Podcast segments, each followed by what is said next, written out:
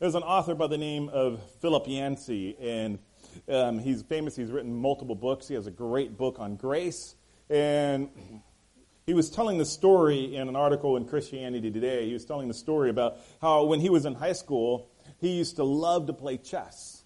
And, and he was one of those geeky nerds that instead of hanging out in the athletic field with the cool people or, or over here with all the um, great, fantastic musicians or over in the volleyball thing with the wonderful volleyball players, that's to my kids who are in high school, um, he was playing chess.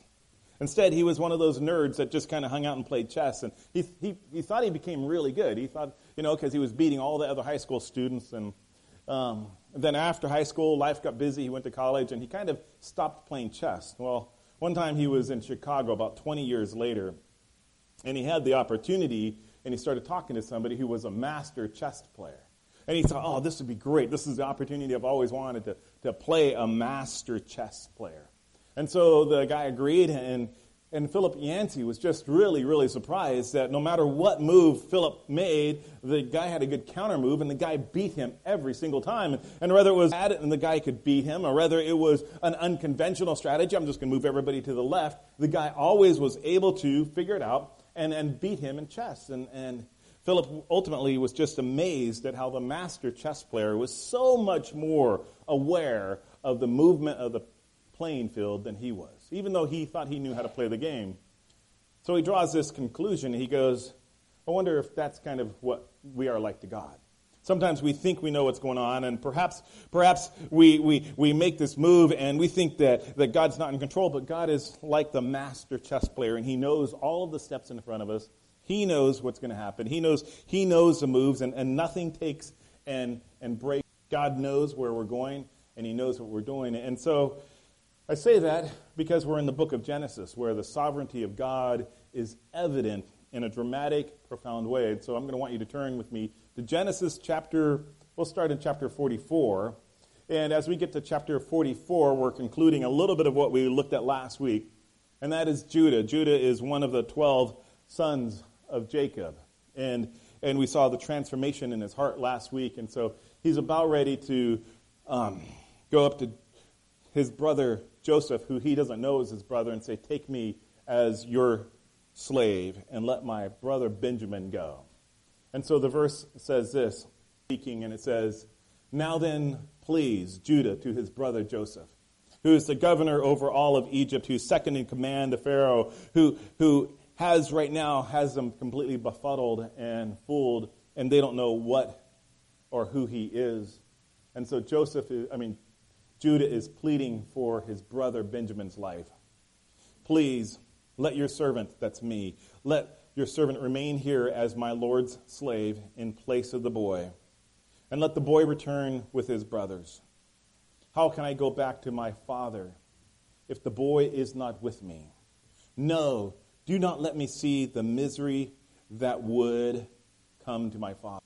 22 years before that speech, Judah was with his brothers at another event. It was a, it was a selling of Joseph into slavery. And the last thing that was on Judah's mind was, was what's going to happen to dad? What is dad going to think? What was on Judah's mind is, hey, if we kill him, we get nothing, but if we sell him, we all get a piece of the action. So let's go ahead and sell Joseph to the slavery. And, and, and we, in fact, in fact, they came up with a scheme to rip the coat up and, and take it to the dad. They didn't care at all what was going on in dad's life. They only cared what was in it for their life. Now, 22 years later, Judah has a change in heart. Judah really does care about what is going on in his dad's life. But Judah changed. Joseph sees that there's a change in Judah, and we're going to look at that change today. And, and so this is what Joseph says. Then Joseph could no longer control himself before his attendants. And he cried, Have everyone leave the room! Get out of here! Everybody, except for these guys, everybody out! They cleared the room, and here's Joseph in his Egyptian regalia, alone with his brothers, and his brothers don't know what's going on. And so he wept so loudly that the Egyptians heard him, and Pharaoh's household heard it. Imagine this grown man just weeping and wailing, and, and, and, and you don't know what's going on. You're just watching, and you're paying, and you're going, This man has just gone stark raving mad. We don't know who he is. And then Joseph said to his brothers, Is my father still living? Imagine the, the jaw drop at that moment. Is my father still living? Who are you? What are you talking about? And, and, and, instead, but his brothers were not able to answer him because they were terrified at his presence. I'm Joseph. I am Joseph. Is my father still living? Wouldn't that just cause your mouth to drop? Wouldn't you just go, ah? And then, then you would start to begin to think about that. Uh oh, he's Joseph. This isn't good. And so this is exactly what happens. Joseph calls his brother a little closer to me, they say. And, and the brothers have to come a little closer to him. And when they had done so, he goes, I am your brother, the one you sold as a slave to Egypt. Imagine the room, imagine the tension, imagine the brothers. They don't know what Joseph is thinking at that moment. And to the brothers, to the brothers, from their perspective, this is a very, very bad thing, right? You sold this kid to slavery 22 years ago. And now, what is this kid going to do? And now, what is going to happen? I'm your brother Joseph. Surprise! You're in trouble. You know, that's what they might be thinking. See, Joseph has the power. He ate to. They're all guilty and they've all been caught. The brothers stand before Joseph. All, they're guilty. They've been caught. How does he have the power? Well, he's already put them in jail for three days. He already just randomly, based upon his whim, said, put them in jail for three days. Let them see what it's like in jail for three days. And three days later, he, ah, we'll get out of the jail and we'll send them on their way with their grain. He already just did that because he's Joseph and he could. He already imprisoned Simeon because he could and kind of held him hostage. And no one could question him. He had the power, he had the authority, he had the right, he, he had the, that was his position. He could do that. Who knows? We don't know how long he was in jail. It was long enough for the family to eat all the grain. We know that Judah said, Hey, I could have come back and forth twice already. We know that Joseph has all of the power that he needs. He not only has all the powers, but he has all the evidence he needs against them. He personally knows their great sin, right? He was there. He was the object of their great sin. And, and he knows, and he just reminded them of it. I am Joseph, the one you sold to slavery in Egypt. Get it? He's there, and, and, and he, he absolutely knows their guilt. He knows their shame. He knows what's in front of them. And then he has the right, he has the position to punish them. They could be accused of stealing. Remember when they left for the first time and they went into the bag and all of a sudden they found gold? I mean, they found their silver in their bag? They could be accused of stealing. Remember the second time they left, they left, um, the assistant went to go chase them down and they found that silver goblet, the divination cup, inside of Benjamin's bag. They could be accused of stealing. And yeah, it's a setup and yeah, it's fraud, but, but the brothers don't know this. They could have gone to jail for life. They could be executed. They could be killed because Joseph has the power and the authority and the right to punish them. This is how they stood before their Lord. They're, they, they're saying, Be your slave, my Lord. They're now bowing down. They're now calling him Lord. And he says, And they're guilty. They're shameful. And they're condemned. They're just standing there. They're quaking in their boots. They don't know what's going on. They don't know how to respond, do they? They're just there. And here's a truth for us, church. That's how we stand in front of our Lord. That's exactly how we stand in front of our Lord. We, we stand guilty, we stand shameful, we stand condemned. There's a man named Paul. He wrote a book to a Roman church. Paul at one time tried to prevent the church from ever existing, and so he was hunting down. And then he met Jesus Christ, the one he didn't believe in. He met him on the road to Damascus, and then he became a church planter. He became something he tried to squash.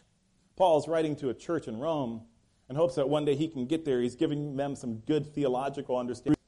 At the beginning of that book and that letter that he writes to the Roman church, he, he talks about the sinful condition of man. And he says that, you know what? They have rejected God, and God gave them over, gave them over to their sinful desires. He absolutely just gave them over to their sinful desires. Not only that, he, he gave them over to their shameful lusts. And he gave them over to their um, depraved mind. their lust, their thinking, their, their heart always bent towards evil, and he gave them over there. Their thinking was, was always stinking, and so he gave them over to their bad thinking, their depravity, and he gave them over to their desires. Their heart, mind, and spirit, he gave them over, and, and people just wandered around in sinful condition. And so Paul talks about the, the, if you will, the Gentile world like that. And then he makes a case that says it's not just them, it's us. We are like that too. All of us, all of us have fallen short of the glory of God. All of us stand before God. There's none that are righteous. There is not one person who is righteous, not even one. All of us stand before God guilty, shameful, and condemned. We're guilty of our sin. Jesus, talking to his followers, says, You know, if, uh, if you've ever been mad, angry at your brother, you're guilty of murder. Jesus, talking to his, his followers, says, You know, if, if you've ever looked at a woman lustfully, you're guilty of adultery. Jesus raises the bar as to what it's like to be a holy God and what it's like to be a sinful person. And, and all of us, all of us have stood before God guilty, shameful, and condemned. And aren't you glad the story doesn't end there? Wouldn't it be discouraging? Wouldn't it be depressing to come to church and say, by the way, hello, church, good morning. Aren't you glad you're thankful? Everyone who leaves here is guilty uh, and everyone here is condemned. Have a good week. We'll see you next. Wouldn't that be horrible? See, the text in, in Genesis doesn't end with the fact that the brothers are quaking in the boots. And the text for us in the Bible doesn't end with the fact that we stand guilty in front of God. God provided a remedy, both for the brothers and for us. Let's go back to Genesis chapter 45. And now, Joseph speaking again. And now do not be distressed and do not be angry with yourself for selling me here. Again, he reminds them. Again, he reminds them of the fact that they were selling him here, and um, because it was to save lives that God sent me here ahead of you. That Joseph, sold in slavery 22 years ago, wrongly accused by his boss's wife of, of trying to rape her, then being neglected inside of an Egyptian prison for a couple of years, after being told, Yeah, I'll remember you being lied to at a great cost. 22 years later, his perspective is it's not the fact that all of these bad things happened to me without reason. God did it, God sent me here. See, God sent Joseph to save lives from the famine to save lives from the famine, plural lives, not just, not just Jacob's family, but all the other Egyptians knew nothing about God, who, who worshiped Pharaoh as if he was a living God, and God sent Joseph there to save their life too, which is pretty incredible. See, Joseph fulfills a part of God's promise to Abraham. He fulfills a part of God's promise to Abraham. We've gone through the book of Genesis all year long, and so I'm going to stretch your mind and ask your memory. Do you remember chapter 12 of Genesis? This is like January, February, March, maybe March we were talking about it. And in that promise, God says this. God says this to Abraham. He says, I will make you into a great nation. He says, and I will bless you, and I will make your name great, and you will be a blessing, and I will bless those curses you, I will curse, and there it is, and all the people on earth will be blessed through you. All the people on the earth. In other words, Abraham, Abraham, there are going to be people who are going to be blessed because of your faith. That's incredible, isn't it? And this is an application of that. And so Joseph, Joseph fulfills in part the promise that God gave to Abraham. See, there are Egyptians who don't believe in God, probably never will believe in the God of Abraham, Isaac, and Jacob, but they eat today because of God's faithfulness to the promise of Abraham. That is pretty amazing when you think about it. You're blessed to be a blessing. And Jesus, God's promise to Abraham. See, Joseph fulfilled in part because Joseph, he came and he lived and he provided, but he died. And, and he could no longer be the fulfillment of the blessing. Jesus came, in a couple of weeks we'll look at it. He came and he gave his life, he was born of a virgin, gave his life for us, lived a human life, flesh and blood, and then he gave himself up for us. He who knew no sin, he became sin. He, he, he was hung on a tree, he was hung on a cross. He took our sins and he was proclaimed guilty of guilt. And he died. He was buried. And then he was risen three days after that out of the tomb. The tomb was empty. We'll celebrate that. Come Easter, we'll celebrate the fact that God fulfilled his promise to Abraham through us so that you and I get to be partakers of the blessings, but also get to bless others because you have been blessed. You get to share the good things that God has given you with others. Jesus fulfills in God's promise. Jesus fulfills a, in full God's promise to Abraham. The writer of Hebrews picks up this theme. Hebrews is a great book. We don't know who the author is, but any other New Testament book, he begins it like this In the past, God spoke to our ancestors through the prophets in many ways and at many times and in various ways. Would not you say that the story of Joseph is a various way? That God spoke to the past. In the past, God spoke to our ancestors through Joseph. In the past, God spoke to our ancestors through Abraham, through Isaac, through Jacob, and through Joseph. Yes, you could say that. But in these last days, he has spoken to us by his Son, whom he appointed heir of all things, and through whom he made the universe when we sing songs about a, a very nice, good teacher who 2,000 years ago lived, or singing songs about a man, a God man, who God appointed heir of all things and through whom he made the universe. Elevate who Jesus is. Sometimes get him off the dusty soil and put him in the throne that he deserves because he made the universe. Jacob's son. Let's go back. Jacob's son. Many saw the difficult times as God's judgment and sin. Remember, they're quaking in their boots. They're standing in front of, in front of Joseph. Joseph saying, come close, but, but they're quaking. They don't know what's going to happen because they saw they've had in the past. They saw it because of their sin. They said, oh, remember Reuben? Reuben said, hey, this happened because of your sin. I, I told you not to, to sell him. Remember the conflict that they had? Remember the, the, they're blaming the difficulties that they had in Egypt because of the sin that they had committed 22 years ago? And remember, I, have talked to us about this is, is sometimes we blame our current situation on, on our guilt of our past.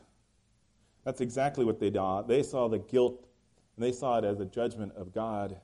And instead, think of it like this one person, his name is Joseph. One person saw difficult times as a hand of mercy. How do you evaluate your difficult times, church? Have you ever gone through difficult times? Are you in a difficult time? And uh, if you're in a difficult time, or if you've ever gone through a difficult time, have you put on the filter and said, wow, this is God's hand of mercy on me? Maybe, maybe God, if I trust Him, can redeem this painful situation, this challenging moment, this horrible thing for His glory and His goodness.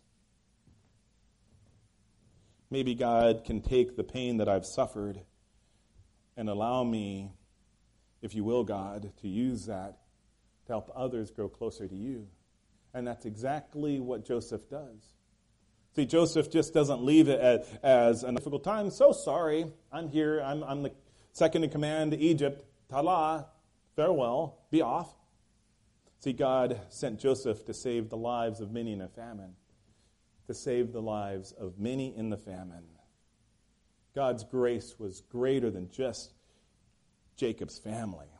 God's grace was abundant upon the many of the lost and the least and the lonely that were in Egypt that were going to be hungry and hurting. God placed Joseph in those difficult times to lead him to a place that he could help many. God sent. In this passage, we're going to see this repeated again and again. And this is Joseph, full times he's got as an act of God. And so God sent. Here we go in this passage. It said, it says this. For two years there had been famine in the land.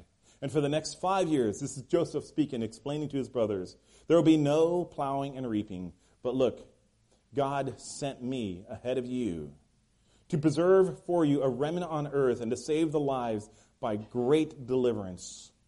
So then it was not you who sent me here, but God. See, see, they thought that they sent him there, and ultimately God says, no, that was my plan. That was my chest move. That was my structure. I understood what was going to happen, and I needed somebody there because there was a famine coming. I did it. And, and, and Joseph, God made me the father to Pharaoh, the Lord of his entire household, ruler of his earth. Now hurry back to my father and say to him, This is what your son Joseph says. God, once again, God made me Lord over all of Egypt. Come and don't delay. Eleven men there with not much faith, one man here with plenty of faith, sharing and expressing his faith of the difficult times he has gone through to get to his brothers that they don't need to feel guilty. It was God who put him there. The end of the passage will reflect this tremendously. You shall live to give them. So God sent, and now Joseph gets to give them the blessing. Not only did God save them, but God is now going to bless them. You shall live in the region of Goshen and be near me. And you and your children and your grandchildren and your flocks and your herds and all that you have, you bring everybody. Come. And I will provide for you there because five years of famine are still to come. Look at the faith that he has. He knows God. Otherwise, you and your household and all who belong to you will become destitute. You've got a choice. You can come and you can join me, or you can not have faith and you can go back to Canaan and I'll give you some supplies to be there, but, but you're going to be destitute in five years. He around his brother Benjamin and wept. Benjamin embraced him and weeping. And he kissed all of his brothers and he wept over them. And afterwards, he talked to his brothers. Imagine that scene. Just, oh, big old bear hug. Imagine that, that he's just weeping, and now the brothers are starting to weep. The brothers are starting to understand that's Joseph. Oh, he's alive. He's in power position. He's going to help. See, God not only sent, but God loves. God embraces us. God embraces us when we're guilty, when we're shameful, when we're condemned. God wants to give us a, and God wants to say, I love you. I love you. I forgive you. All is well. All is well. Don't, don't live in guilt. Don't live in shame. Don't live um, playing those tapes of self condemnation again because I have forgiven you for that. Whatever that is, church. Imagine what would happen if even a small group of believers totally and completely digested this truth that God doesn't hold your sin against you anymore. You are free. You are not filled with shame, mercy, and kindness and goodness. Imagine if you didn't walk around condemning yourself, but you walked around with great joy, great peace, knowing you stand before the one who matters. And he hugs you, and he embraces you, and he says, You're mine. Everything I have, I'm going to share with you now. Let's continue with the passage because it gets great. And when news reached Pharaoh, and so, so the weeping happened, and all of a sudden the news that, that, the, that the men that were here were, were Joseph's brothers, and when the news reached Pharaoh's place that Joseph's brothers had come, Pharaoh and all of his officials were pleased. And Pharaoh said to Joseph, Tell your brothers, do this. Load your, look, these guys just came for grain. These guys just came for a little bit of grain to last them over the next couple of months. That's it. And, and, and they're, they're returning with, with carts and with blessings. So often we come before God and we just say, God, just this little thing, and He's such a big God. And He wants you to know the abundance of His love, the abundance of His generosity. Pharaoh said to Joseph, Tell your brothers, do this. Load your animals and return to the land of Canaan, and bring your father and your families back to me and I will give you the best of the land of Egypt, and you can enjoy the fat of the land. As you are also do this, take some of the carts from Egypt from your, for your children and your wives, and get your father to come. In other words, your kids don't have to walk back from Canaan to Egypt. They can ride in a cart. They don't have to sit on the back of a donkey. That's, that's, that, no. Give them the best. Never mind about your belongings. The best of all of Egypt is yours. So the sons of Israel, the sons of jo- Jacob, they did this. The Egyptians gave them the carts, and Pharaoh commanded, and he also gave them provisions for the journey. To each of them, he gave new clothing. But look at this. But to Benjamin, he gave seven and a half pounds of silver and five sets of clothing. Isn't that great? God sent, God loves, God gives. God sent, God loves you, and God gives. For many of us, that is the gift of grace.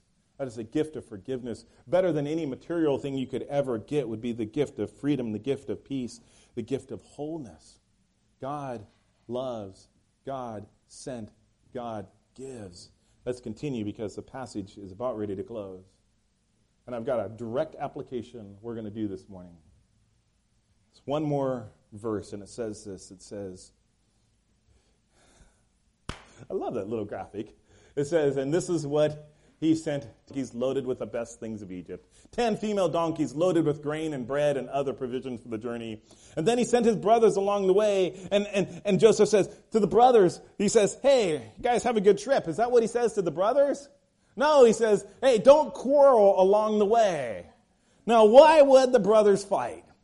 I told you! What? Imagine, imagine them, they're just bonking each other on the head. They're gonna fight all the way from Egypt to Canaan, and they're gonna fight in Canaan because they're brothers, and they're gonna fight all the way back. Isn't that what it's gonna be like?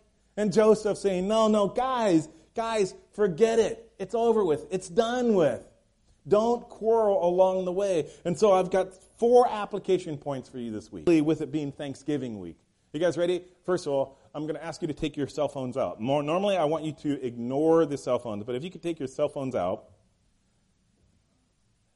I want you to do one thing. I'll get to the first one, and the second and third and the fourth is hey, you're with your family this Thanksgiving week. Don't quarrel, okay? That's one application. Paul says in Philippians says, do everything without complaining or without arguing. If you're with your family, make it an application point this week to not quarrel with them. You got it? Don't fight with them, Patricia. Don't do it.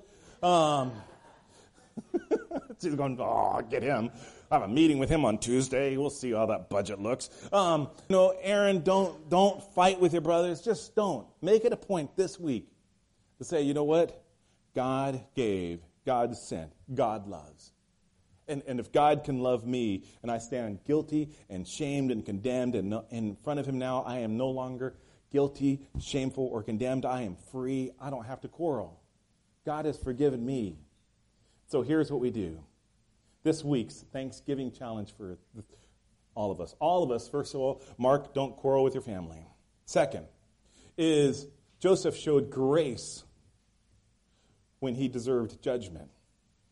Joseph showed grace when he served judgment. So to actually this morning text somebody one of the three things we're going to do. I want you to show grace towards somebody this week. Somebody who, who you know you stand before in judgment. Somebody who knows your sins. Somebody who knows the bad side of you. Someone who you've been honest with and, and you screwed up. And they have showed you great grace. I want you to maybe send them a text, say, hey, thank you for showing me grace in my life. Thank you for being the hands and the feet and the heart of God. When I blew it, you didn't condemn. Is there anybody in your life who knows your secrets that didn't condemn you, anyways? Who knows your heart? Who knows your flaws? And they choose to love you?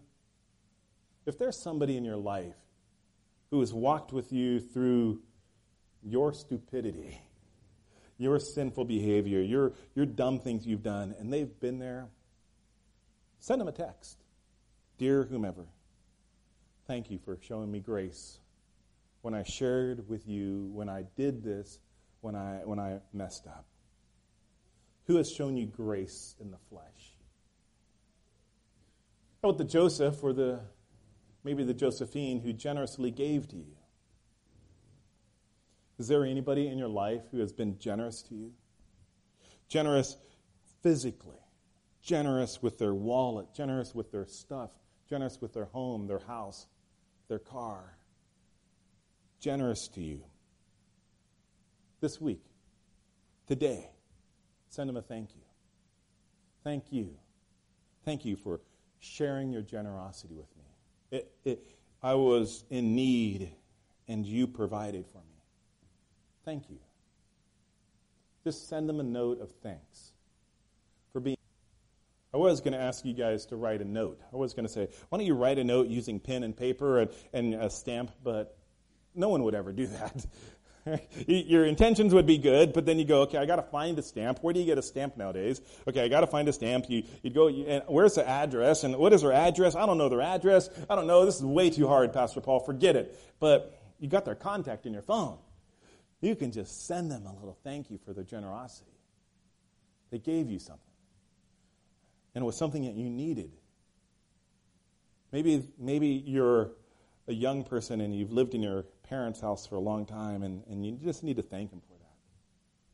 Maybe, friend, you had a need and, and they met it.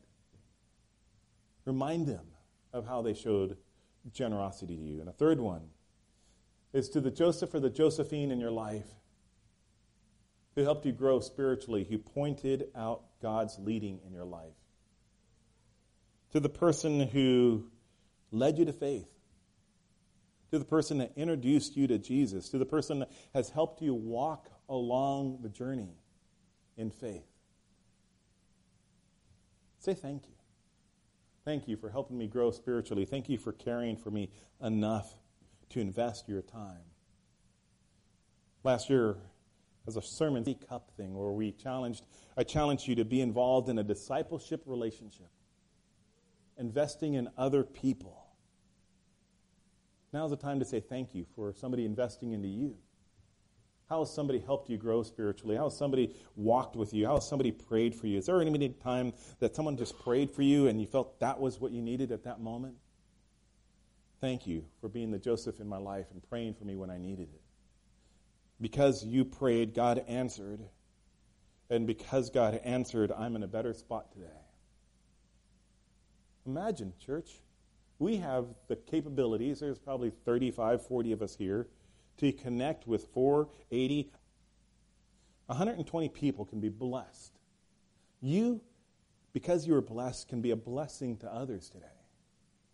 Imagine a little church making a 120 people impact this week.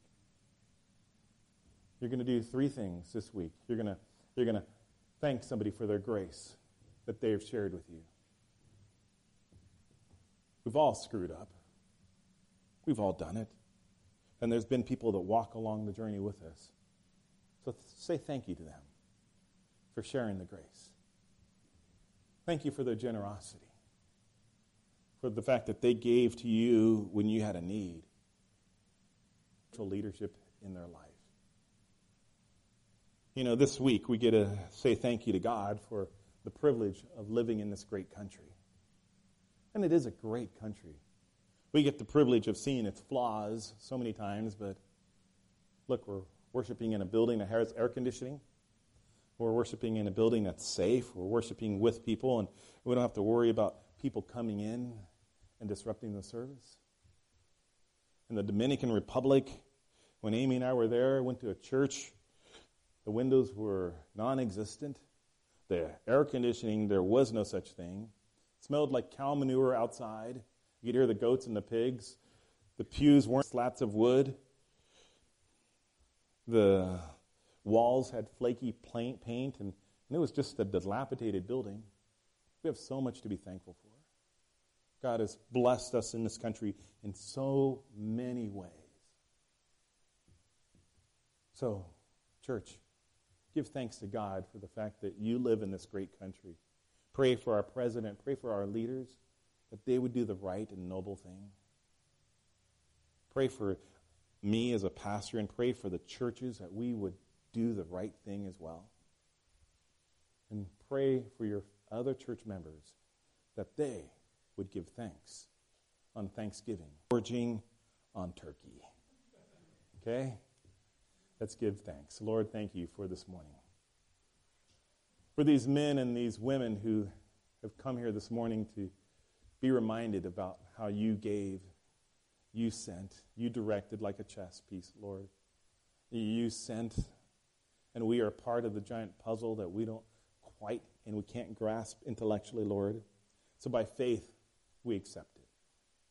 Lord, if there is anyone in this room who they've never accepted you, they, they've come to church, but they've never given their heart to you, Lord, I pray that they would do so today. They would ask you to come and live with them and be part of their thank filled for the goodness that you have. The fact that you don't condemn them, but you love them and you've embraced them.